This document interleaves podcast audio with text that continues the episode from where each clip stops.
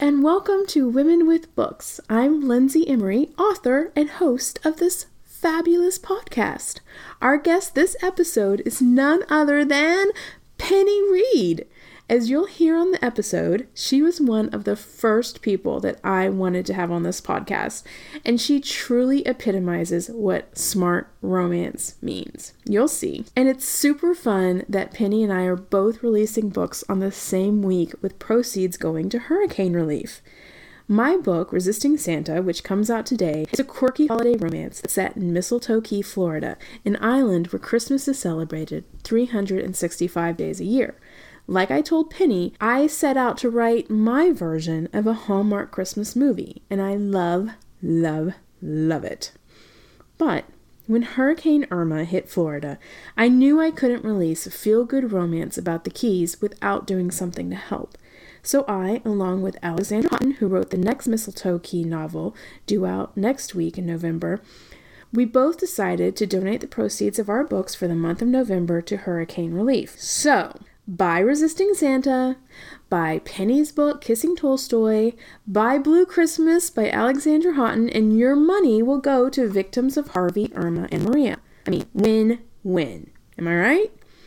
I will put the links to everything in the show notes for all the feel-good feelings. Wait, but one more thing before we get to the podcast.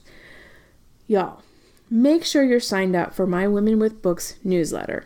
It's so easy. Go to womenwithbooks.com and find the link there, along with all the information about the books and authors discussed on the podcast, and subscribe to the newsletter. I'm killing it with this newsletter, you guys. You will get handy-dandy reminders about guests, shows, and exclusive content. There are questions and answers that don't make it on the show, and we're going to put those in the newsletter, and you really want to read this stuff by your favorite authors about reading and books.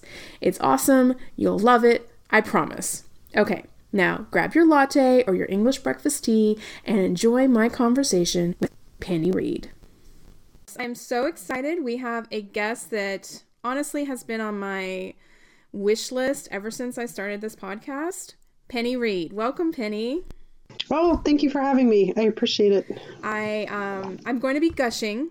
I'm just gushing alert. I need to come up with like a funny sound or something about that. But we'll get to the gushing. But if I prematurely gush. Sure. I can help you research that in terms of whatever the opposite of a sad trombone is. That would be the sound that you need. I don't know. There you go. So you are a best-selling author of what you call smart romance. Is that correct? That's correct. All right. So I want to start off with you telling us, like, what does smart romance mean to you? Oh, geez. Okay. So first I have to give you a little bit of context. My very first book, I wrote it on a bed for a friend of mine. We both worked at the same epidemiological center, and she was a biochemist, and she was a voracious reader of romance novels. But she had a complaint that she couldn't find romance characters, especially heroines, that she could connect to or connect with. And I've always written, since I was 8, just lots of short stories, but interestingly enough, mostly science fiction. So she knew that about me, and so I told her I would write her romance novel with smart people. And what I meant by that was people that we knew and people that reminded us of ourselves, meaning that maybe not I guess common sense smart, but more like, oh, I know about that. Here's this research article, or here's this PubMed article, or have you heard this new information, or how would you calculate that? So, I guess smart romance would be not necessarily a lot of common sense, but more so interested in varied subjects. So there you go. So, I guess characters who have conversations about things like bitcoins and the Nigerian oil crisis and artificial intelligence and the ethical ramifications of that. So that's what I would say is smart romance.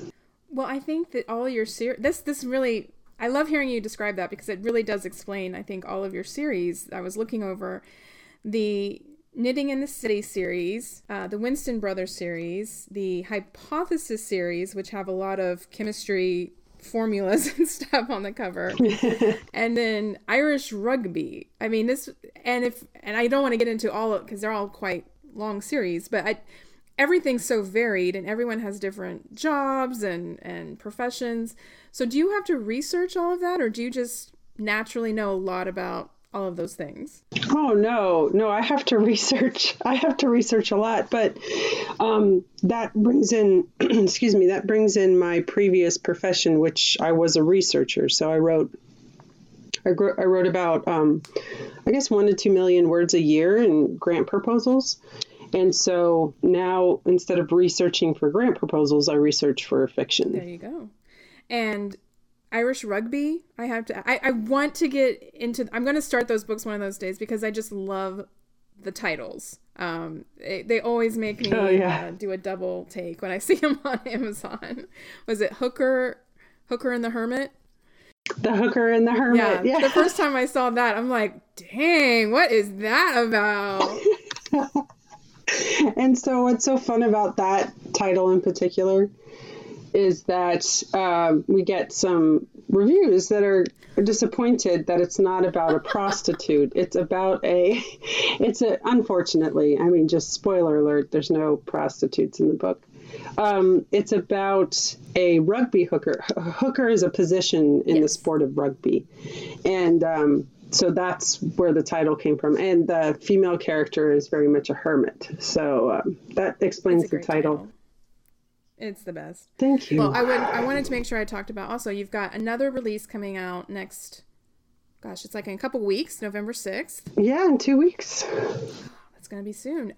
Called Kissing Tolstoy. And it's a re-release of the book you've had going on in your newsletter. Tell us about that. Oh, sure. Okay. So I've had a book or story serial exclusive to my newsletter for the last year. And the original title, which you can find for free on my newsletter, is Nobody Looks Good in Leather Pants. And which is also an awesome title. Well, because the main character believes that nobody looks good in leather pants, which is up for debate. Anyway, so she... Well, anyway, so what I did was I released this serial over the course of 12 months on my newsletter. And then for the version that releases in 2 weeks, which is called Kissing Tolstoy, we changed the title and the cover and all of that because the expanded version that will be published is actually 15,000 words longer than the newsletter version. Now, the newsletter version reaches a satisfying conclusion and it ends. But the expanded version has scenes from the male's perspective and also, and then it's obviously longer. And then all of the proceeds are going to go to hurricane relief, specifically for Puerto Rico. So that's the plan for that particular book. But it's been fun.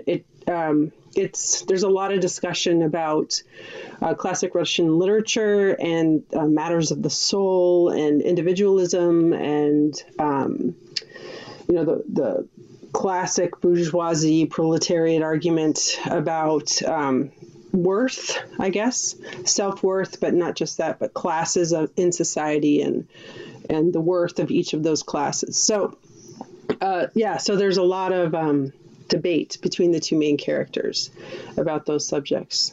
But it was fun. It was fun to write. And I actually am going to be doing another newsletter exclusive story called Nobody Looks Good Naked.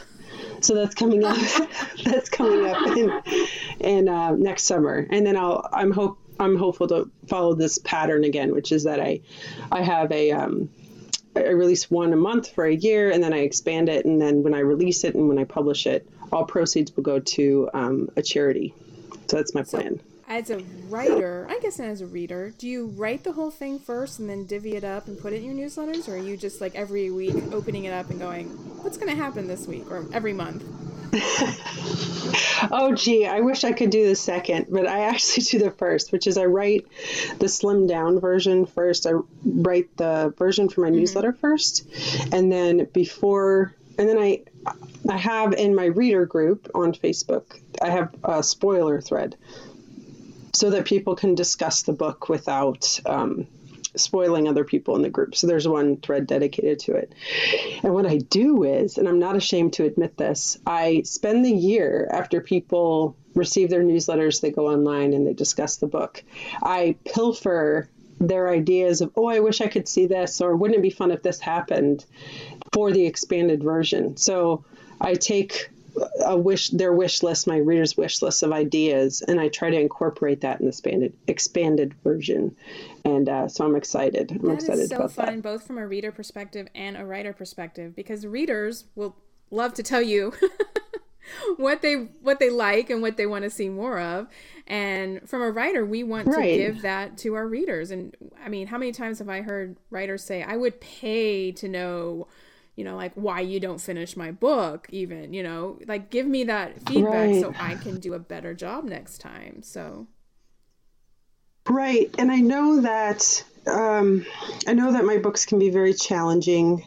And because of that, it's nice to do something that's just fun, that's just very commercial or I guess more commercial than most of my books, but something that's just, and I don't want to say fluff because I don't think that's the appropriate word, but just something that's really fun and that, you know, I think that fan fiction is so awesome because it's led to so many, you know, modern or now, you know, writers, authors that we have in our community, especially in the indie author community. But it's like a wish list, and I would love to be able to, I guess it's my version of reading my readers fanfic, this reading through the spoiler thread and being like, okay, I'm going to do that for them. Fanfic? So I like, that's very, there we go. Is that like the most meta thing ever? No. While I make a what is that, the those meals that Blue come Apron? Prepackaged. Oh, yeah. So while I'm making a Blue Apron, I'm writing my own fanfic and listening to a podcast. Century. So there you go. So very 21st century. So yeah, there you go. I guess in a way I kind of am. I did that something similar to that last year for a blog for a Christmas story. A number of readers had said, I would love to see a story about these two characters from the Winston Brothers series. And I was like, I will write that. And so it's fun to give my readers, especially my really loyal, passionate readers, the stories that they ask for, because I can't always do that with my series. I have to remain true to the universe and to the world, and the character motivations that have been mapped out at this point for years. But I can, with these little short snippets or these short stories, I can give the readers exactly what they're asking for. And as a fan, like I'm a big fan, I'm in a couple of fandoms. I think that's really exciting and really fun. All right. Well, you kind of mentioned it. And have you written fanfic in one of those fandoms? I have, but I will not tell you what fandom it is. Fine. That's fine. I respect that, yeah. Because there's always drama in fandoms. And so I, as much as possible, try to stay out of it. But in my early 20s, I was super passionate about a fandom and got into some heated arguments. And so now being a professional, I don't know that it's appropriate for you.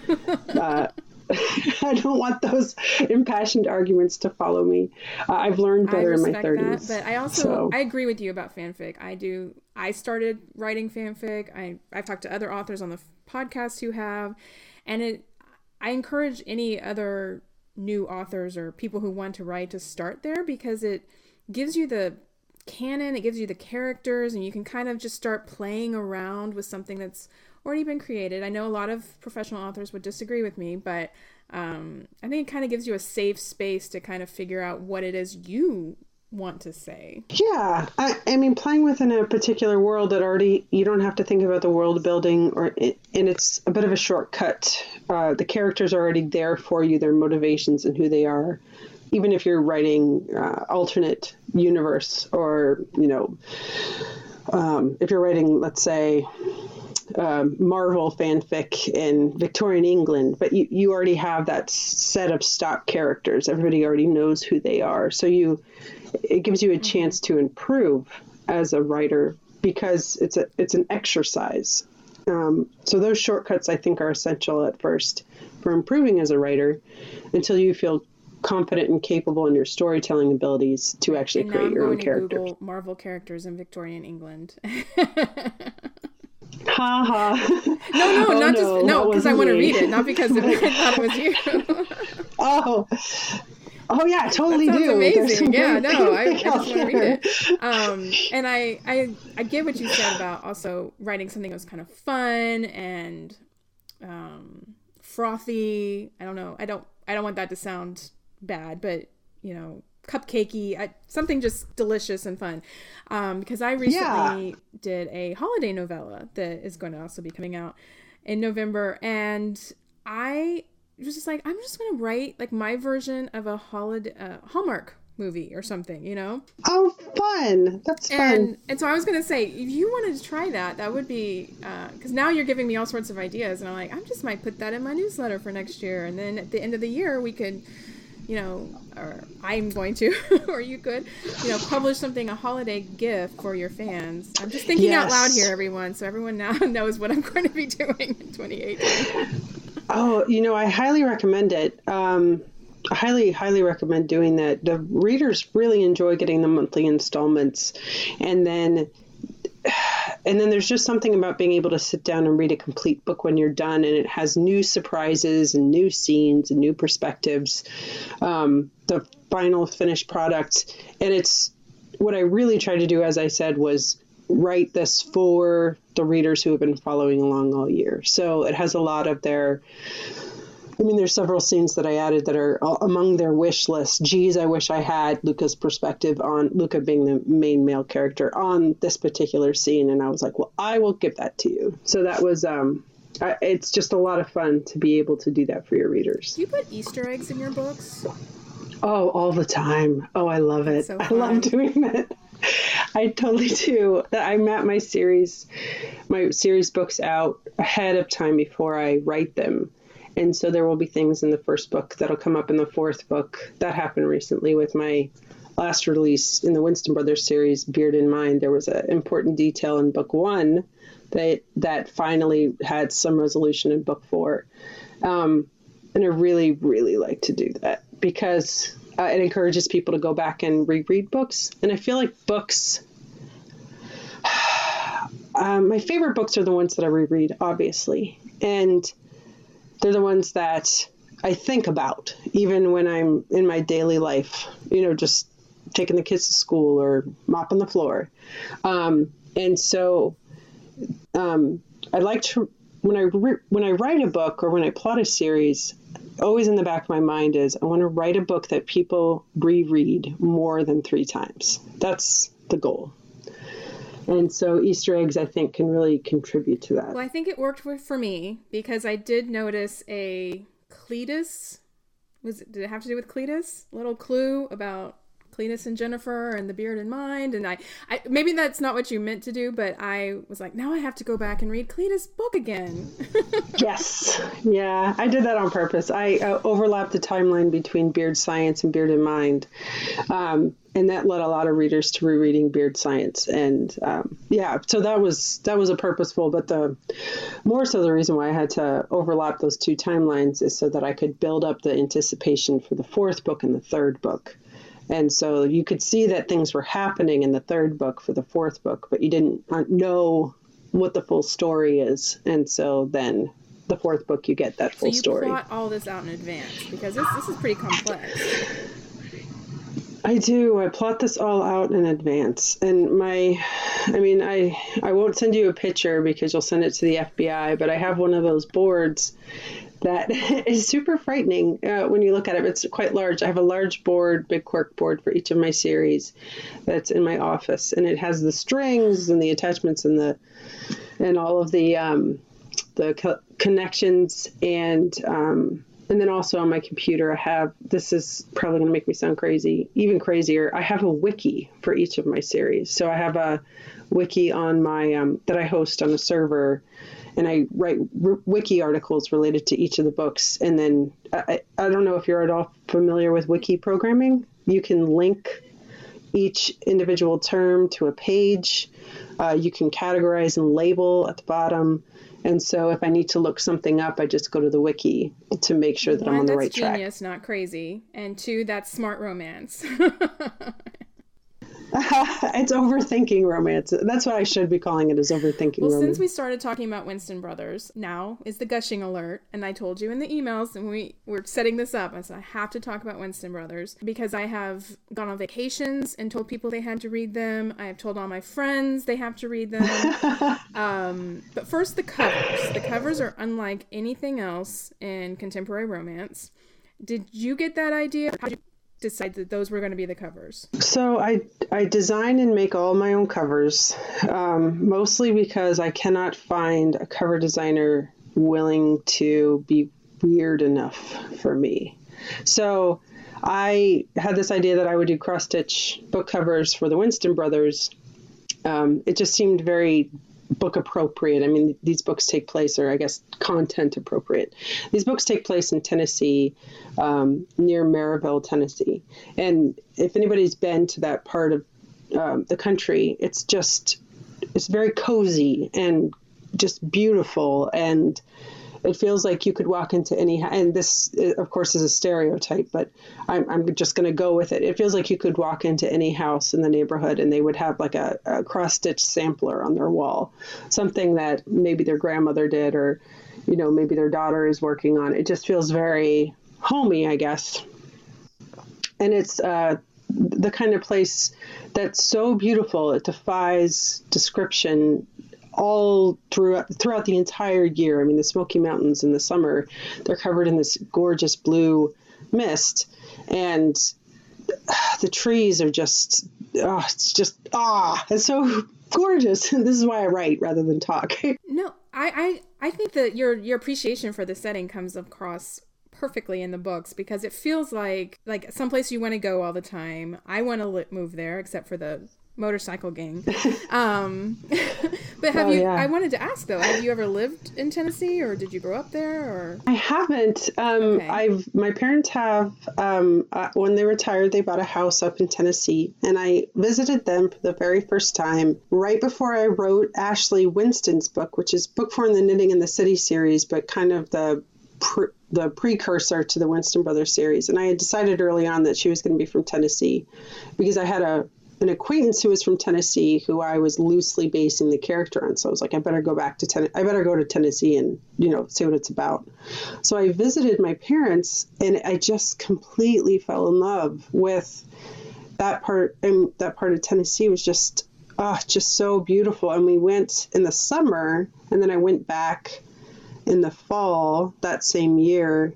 And then I went back in the spring that same year. And, I took a lot of notes and a lot of pictures, and I kept a diary of my thoughts about the setting, and I referred back to that quite a bit. And I also picked up a wildflower guide. But no, I've only been able to ever visit. But there is a community center right outside of Happy Valley, Tennessee, where they do a jam session on Friday night over the summer, and it's exactly how I describe in the book. They have church pews, they have movie theater seats, they have school seats, and they have in the cafeteria, they serve food, and there's 4 or 5 different rooms where people get together and they jam, and so it's exactly how I described in the book. That happens on Friday nights. That's amazing, because one of my favorite scenes, I think, is from Dwayne's book, and it takes place backstage at the jam session.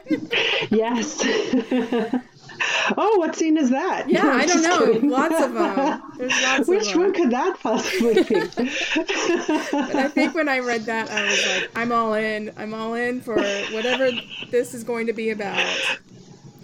And I think after I read that, I started telling some of my friends, and I was like, okay, it's got this other scene in a lake, and you have those are good, Penny. Everyone has to go read this. Thank you. I'm sorry, what was that title again? I just call it the Duane book.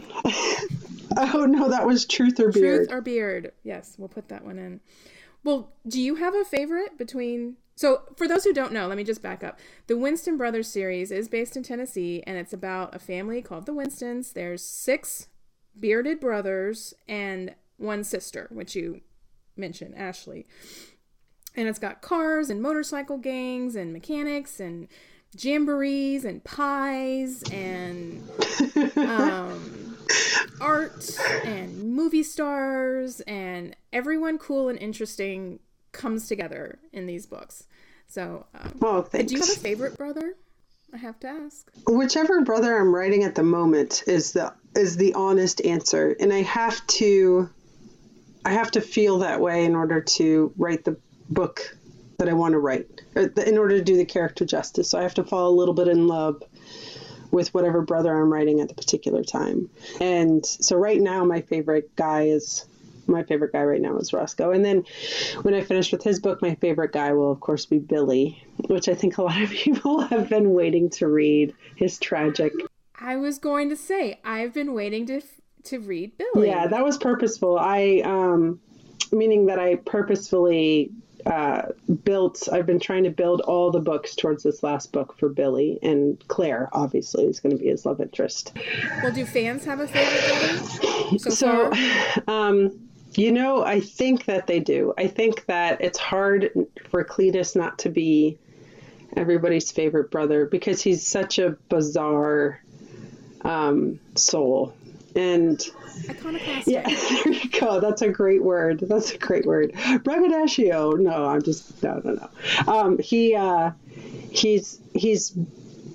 That book in particular, I think, struck a chord with a lot of people because of the female character and how she was raised. I've received a lot of emails from women who have said that was very similar to their upbringing, and that the first time that they had a conversation with somebody who didn't have their shared belief system was when they went to college, and that they grew up homeschooled. Not that there's anything at all bad about being homeschooled at all, but when you grow up in a very isolated environment and the only opinions that matter are those of your parents, and you don't really get a chance to interact with your peers, and then you go up to college, and you start your adult life at 18, not really knowing anything about the world. I've received a ton of emails from readers with that perspective. So that's been interesting. That's been really interesting. And her character, actually, the character of Jennifer from Beard Science, was born out of one conversation with one woman I had when I was there in the summer, when I was in Tennessee the summer the first time. There was this woman we encountered. I call it Bandit Lake in the book, but there's this lake at the very top of the mountain that used to be a gold mine in Tennessee. And so we were there, and I was there with my kids, and they were swimming, and my parents. And there was this woman who came to swim in the lake, and she was wearing jeans and a big T-shirt. And I was concerned because I was worried that there was some sort of amoeba or something in the lake, that the kids shouldn't be wearing bathing suits. And so I said, as an epidemiologist should. Right, exactly. So I said, should we not be wearing bathing suits? And she said, no, I swim in these clothes because I believe women are responsible for the lust they inspire in others. Wow. And I was stunned, speechless, just like completely stunned. And I started asking her questions to understand how she came to this conclusion. And she just revealed this history about how she had grown up, and she was educated at home. She never went to college, and she got married to a man that her parents chose because you should honor your mother and father. And again, nothing wrong with any of that particular concept, honoring your father and mother, no judgment at all. But it was just such a cultural shock to me that, so I decided to base a character off of this woman who is real and in front of me. And then how she talked about her daughters was also eye-opening about, there's different value systems all over the world. And then even within our own country, there's startling value systems. and you don't, unless you seek to understand those and understand where they come from, how they were built and how they remain, I don't think that you can have an intellectual or a knowledgeable conversation with people. And so I wasn't there to judge her. I was just trying to understand her perspective. Sure. That's really awesome how it ended up in your book. And I can see definitely those connections to Jennifer, because she had her own arc, or her character arc, where she learned about herself and really drew the line. It wasn't just about like falling in love. It was about her becoming who she needed to be. And I did love Cletus. I will say, I don't know if Cletus is my favorite, but there is not another hero in romance that's like him. So he's one of a kind, and it made it really fun and interesting to read. Oh, thank you. I appreciate that. So I do have another question about Beard in Mind, which was the last one I read, and it was mostly written in Beau's point of view, and it deals with Shelley, and it shows how they deal with Shelley's OCD and how, you know, it affects their relationship and affects her life. And I wanted to ask, you know, the only chapters I think that were written in Shelley's POV are the ones where she's at her therapist. Why you decided to divide it up that way? Well, there were a couple of reasons. So, first and foremost, I did extensive research on obsessive compulsive disorder. I spoke to several psychotherapists as well as psychologists about the disorder. I attended support groups, not just for people with or people living with OCD, but also their caregivers and their loved ones. And it became very clear to me that the nature of Shelley's OCD, which is severe, it would be exhausting for a reader to read a book from Shelley's perspective when she's out in the world. The nature of her disorder, her particular diagnosis and disorder, is that when she is out in the world, her mind is going a million miles a minute. And part of the reason Shelley is so quiet when she interacts with everyone, with other people, is because she's trying to quiet her mind the entire time. And so living with that is exhausting. Reading about it is even more exhausting. And so realistically, I'm writing within the genre of romance. I'm not writing a literary fiction, and I guess a literary fiction is the right way to put that. And so ultimately what I'm seeking to do is to entertain. So my books are written to entertain, and secondarily, hopefully, to teach, not without being preachy. And with literary fiction, you don't necessarily write the book to entertain. So if I had written a literary fiction, then I probably would have included a lot of chapters from her perspective. But the window that I gave into Shelley's mind was very purposefully only in her therapist's office because of the lack of distraction in the therapist's office. There was nothing on the walls. The walls were white. There were very few pieces of furniture in the room. There was really nothing for Shelley to focus on other than the people around her. But when she's in the shop, when she goes to Jeannie's bar, when she's even in her own house, her mind is very loud.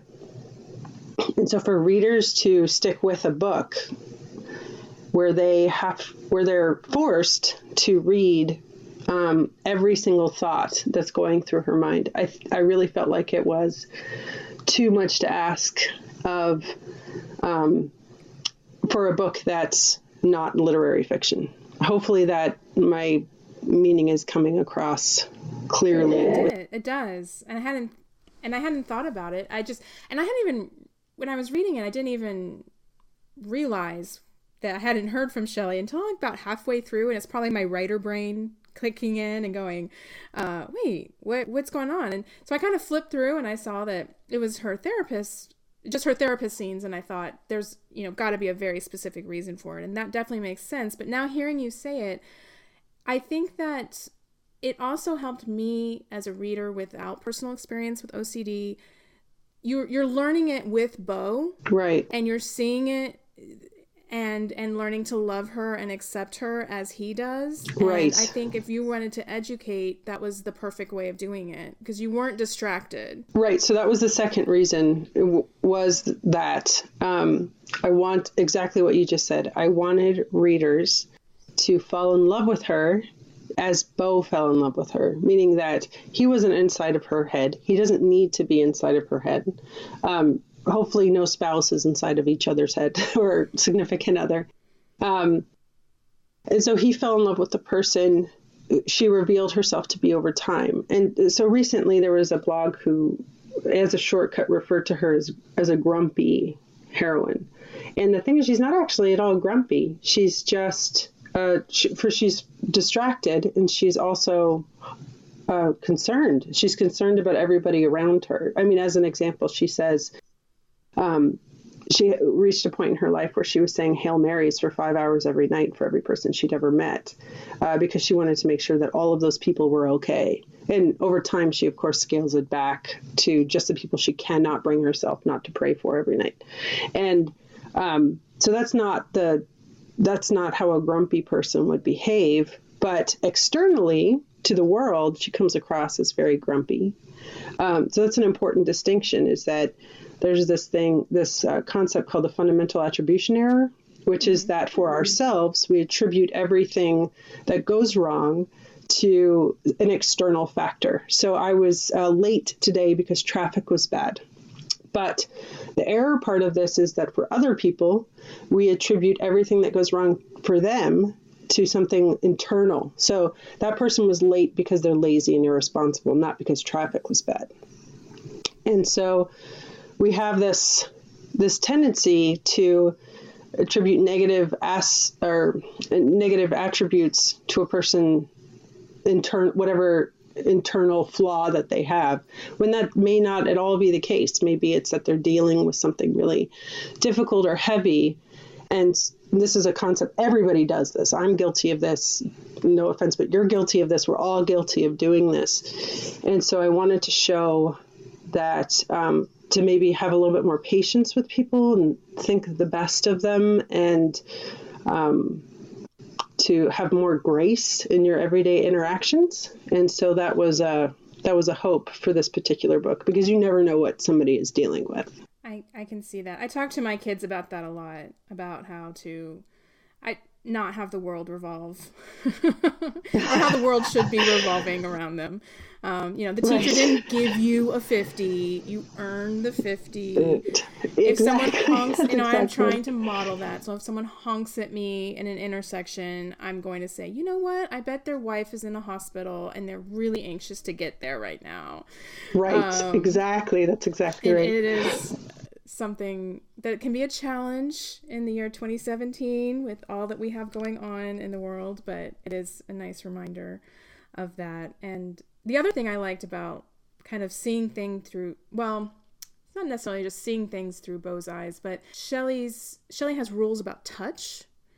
And I liked how it became almost a very sensual thing between them. And so you're noticing who touches who first and how it happens. And it's just a really lovely way to, I don't want to say turn her condition into a positive, but he almost does in that way. Like, he creates intimacy by going, okay, I understand these are your rules and I'm going to consciously follow them so that you can trust me and get busy with me eventually. I think we all ultimately want to be loved for who we are. And that's all the pieces of us, that whatever makes all of us, whatever makes us as a person. And so Shelley isn't OCD. She lives with OCD. So that's not who she is ultimately as a person. Now, of course, that shaped who she is, but it's only made her more, because of the decisions she's made to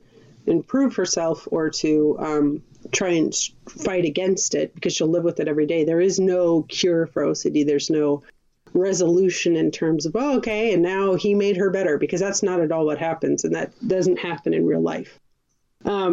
It's that person has to struggle with it every day. But look at how strong a person with who's living with OCD has to be. People who live with OCD and are able to manage it are among the strongest people in the world, because they're fighting against an internal demon every single day, and they're winning. And if they're managing it, they're winning that battle.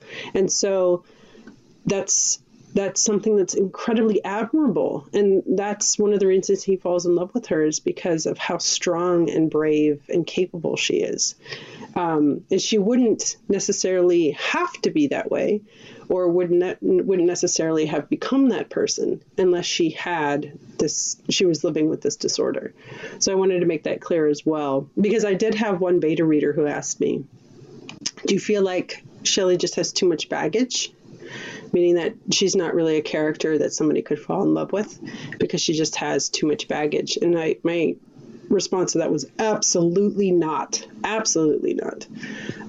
Somebody is going to look at what this beta reader called baggage and see the beauty in it, that it's forced her, and she's embraced it, to force her to become this really strong, capable individual who wants to do the right thing and has a very strong sense of self. So sorry if I've waxed too long about this particular subject. No. Well, I just love that you give everyone an HEA. Right. Everyone gets a happily ever after. And honestly, I think Cletus might be more difficult to deal with. I 100% agree. I 100% agree. So if Shelley has baggage, let's talk about Mr. God, Cletus. She's such a stinker. I'll tell you something that not many people know. He's actually based on me. So like his... What? I know. Oh, I'm sorry. No, don't apologize. Don't apologize at all. It's so true. You're difficult. I am such a pain. I recognize this about myself, but I just have very little desire to change it. So, but like his, there's a... Well, I love him. I love you. Oh, there we go. Transitive property. He has this line early on where he says, I don't like judging people. I love it. Writing people off completely is liberating. I can't tell you how many times I've thought that to myself, but that's an instinct that I struggle against as, a member of society. But just his prickliness and, his propensity to, I don't know how to say this without, making myself sound like a complete jerk, but, his propensity to decide that he knows best, like I'm just going to do it. I know best, moving on. The rest of you can take a chill pill or whatever. I've already done it. That's very much me. And some of his, I guess, stranger thoughts, I think he has a word, or not a word, he has a phrase in Jethro's book in Grin and Beard It, where he talks about his perspective on partners that you're intimate with, people that you're, about keeping a clean kitchen. Mm-hmm. Yeah. And don't invite anybody into your kitchen don't invite anybody into your body that you wouldn't invite into your kitchen. And so that's a lot of that scene is word for word things that I've said, especially put your best, F-U-C-K forward, put your best. I've said that, a number of times. And so my husband would give me these strange looks. And so I would say, should I use that for a book? And he's like, absolutely, use that for a book. Good so man. He's a good one. Well, let's get into the book recommendations. When people ask you for recommendations, is there something or someone you always recommend? There is. I always recommend Amy Harmon, and Amy Harmon's books. And she doesn't just write within one particular genre. So she writes contemporary. So she has some amazing contemporary novels. A Different Blue is a beautiful book. So is The Law of Moses and Making Faces. Those are, and then The Song of David. She has contemporary books that are amazing. Every single one of them are amazing. And then she branched off and she decided to write within this fantasy world. So it's high fantasy. And the first book is called The Bird and the Sword. And the second book is called The Queen and the Cure. And it's just, her imagination is breathtaking, and highly, highly, highly recommend for anybody who enjoys romance at all. And then on top of that, if you enjoy romance with fantasy elements or high fantasy romance, then these books are awesome. Definitely for you. I've been getting more into fantasy romance, so that is a great recommendation. they're breathtaking. They're amazing. Her imagination, the world that she creates is so unique and rich and detailed, and you feel like it's real. And then most recently, she wrote a historical fiction called From Sand and Ash. And it's about a young Jewish woman growing up in Italy before World War II. And then, I don't want to give too much away, but her childhood friend ultimately becomes a Catholic priest. And then the war starts, World War II starts.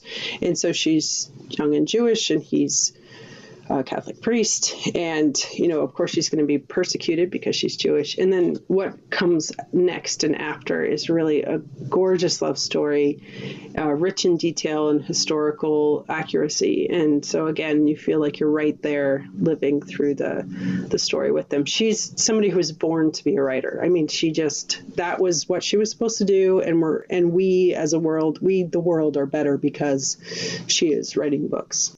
That's amazing. I don't know which one I'm going to start with first.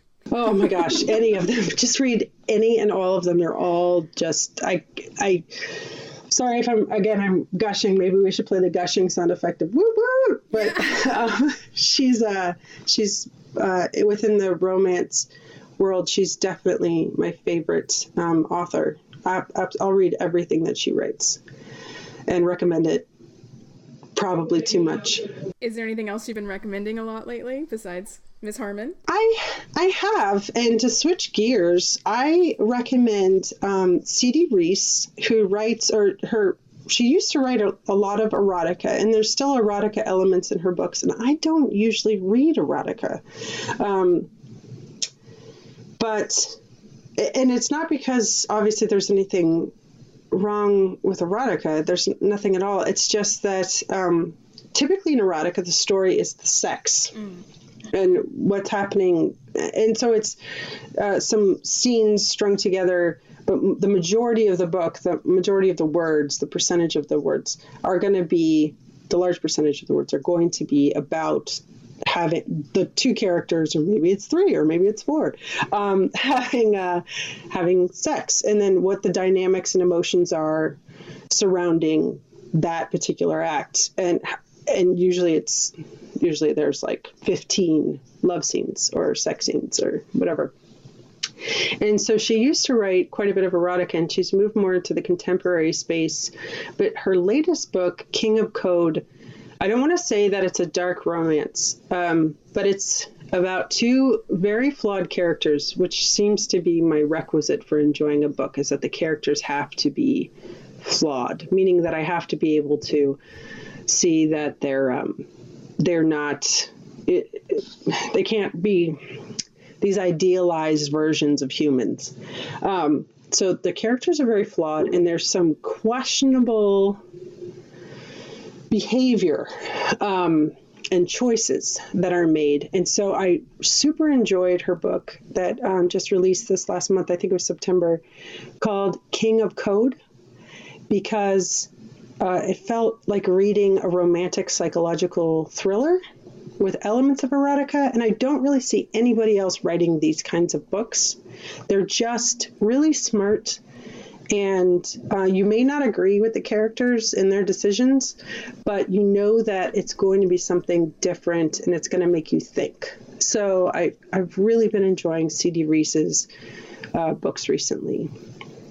The ones prior to that, she wrote a duet called The Marriage Games and The Separation Games, and that was also interesting from this like psychological perspective, that how people are behaving and the choices that they make and the ramifications of that, and exploring your own sense of self and sexual identity. And so I really enjoyed those books as well.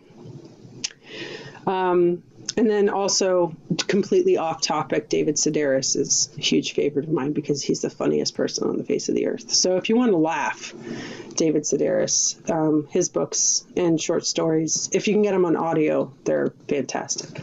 I love David Sedaris. Oh my God, he's the best.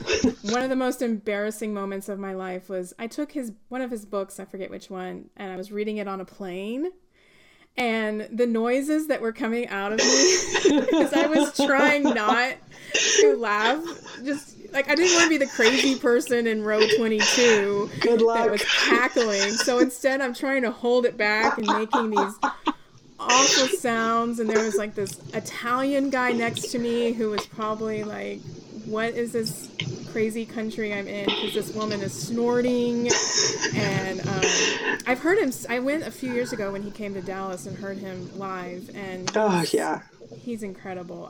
He's incredible. And every time we read more David Sedaris. Oh my gosh, he's so funny. And then, if you, like I said, if you can get the audio, because he reads it himself, and it just gives all of the books a new layer of hilarity.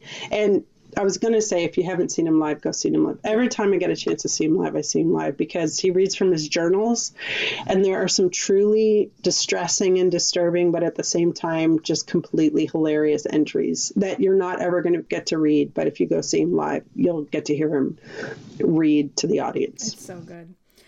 All right. Are you ready for the lightning round?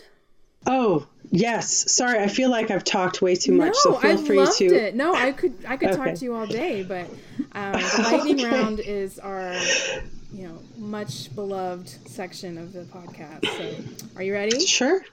I think so. What do you prefer, dark or milk chocolate? Dark. Marvel or DC? Marvel. Star Trek or Star Wars?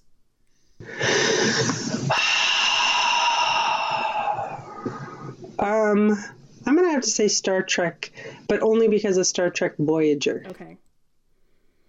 I can tell how deep you are when you can answer it that way. Right. Thor with short hair or Thor with long hair?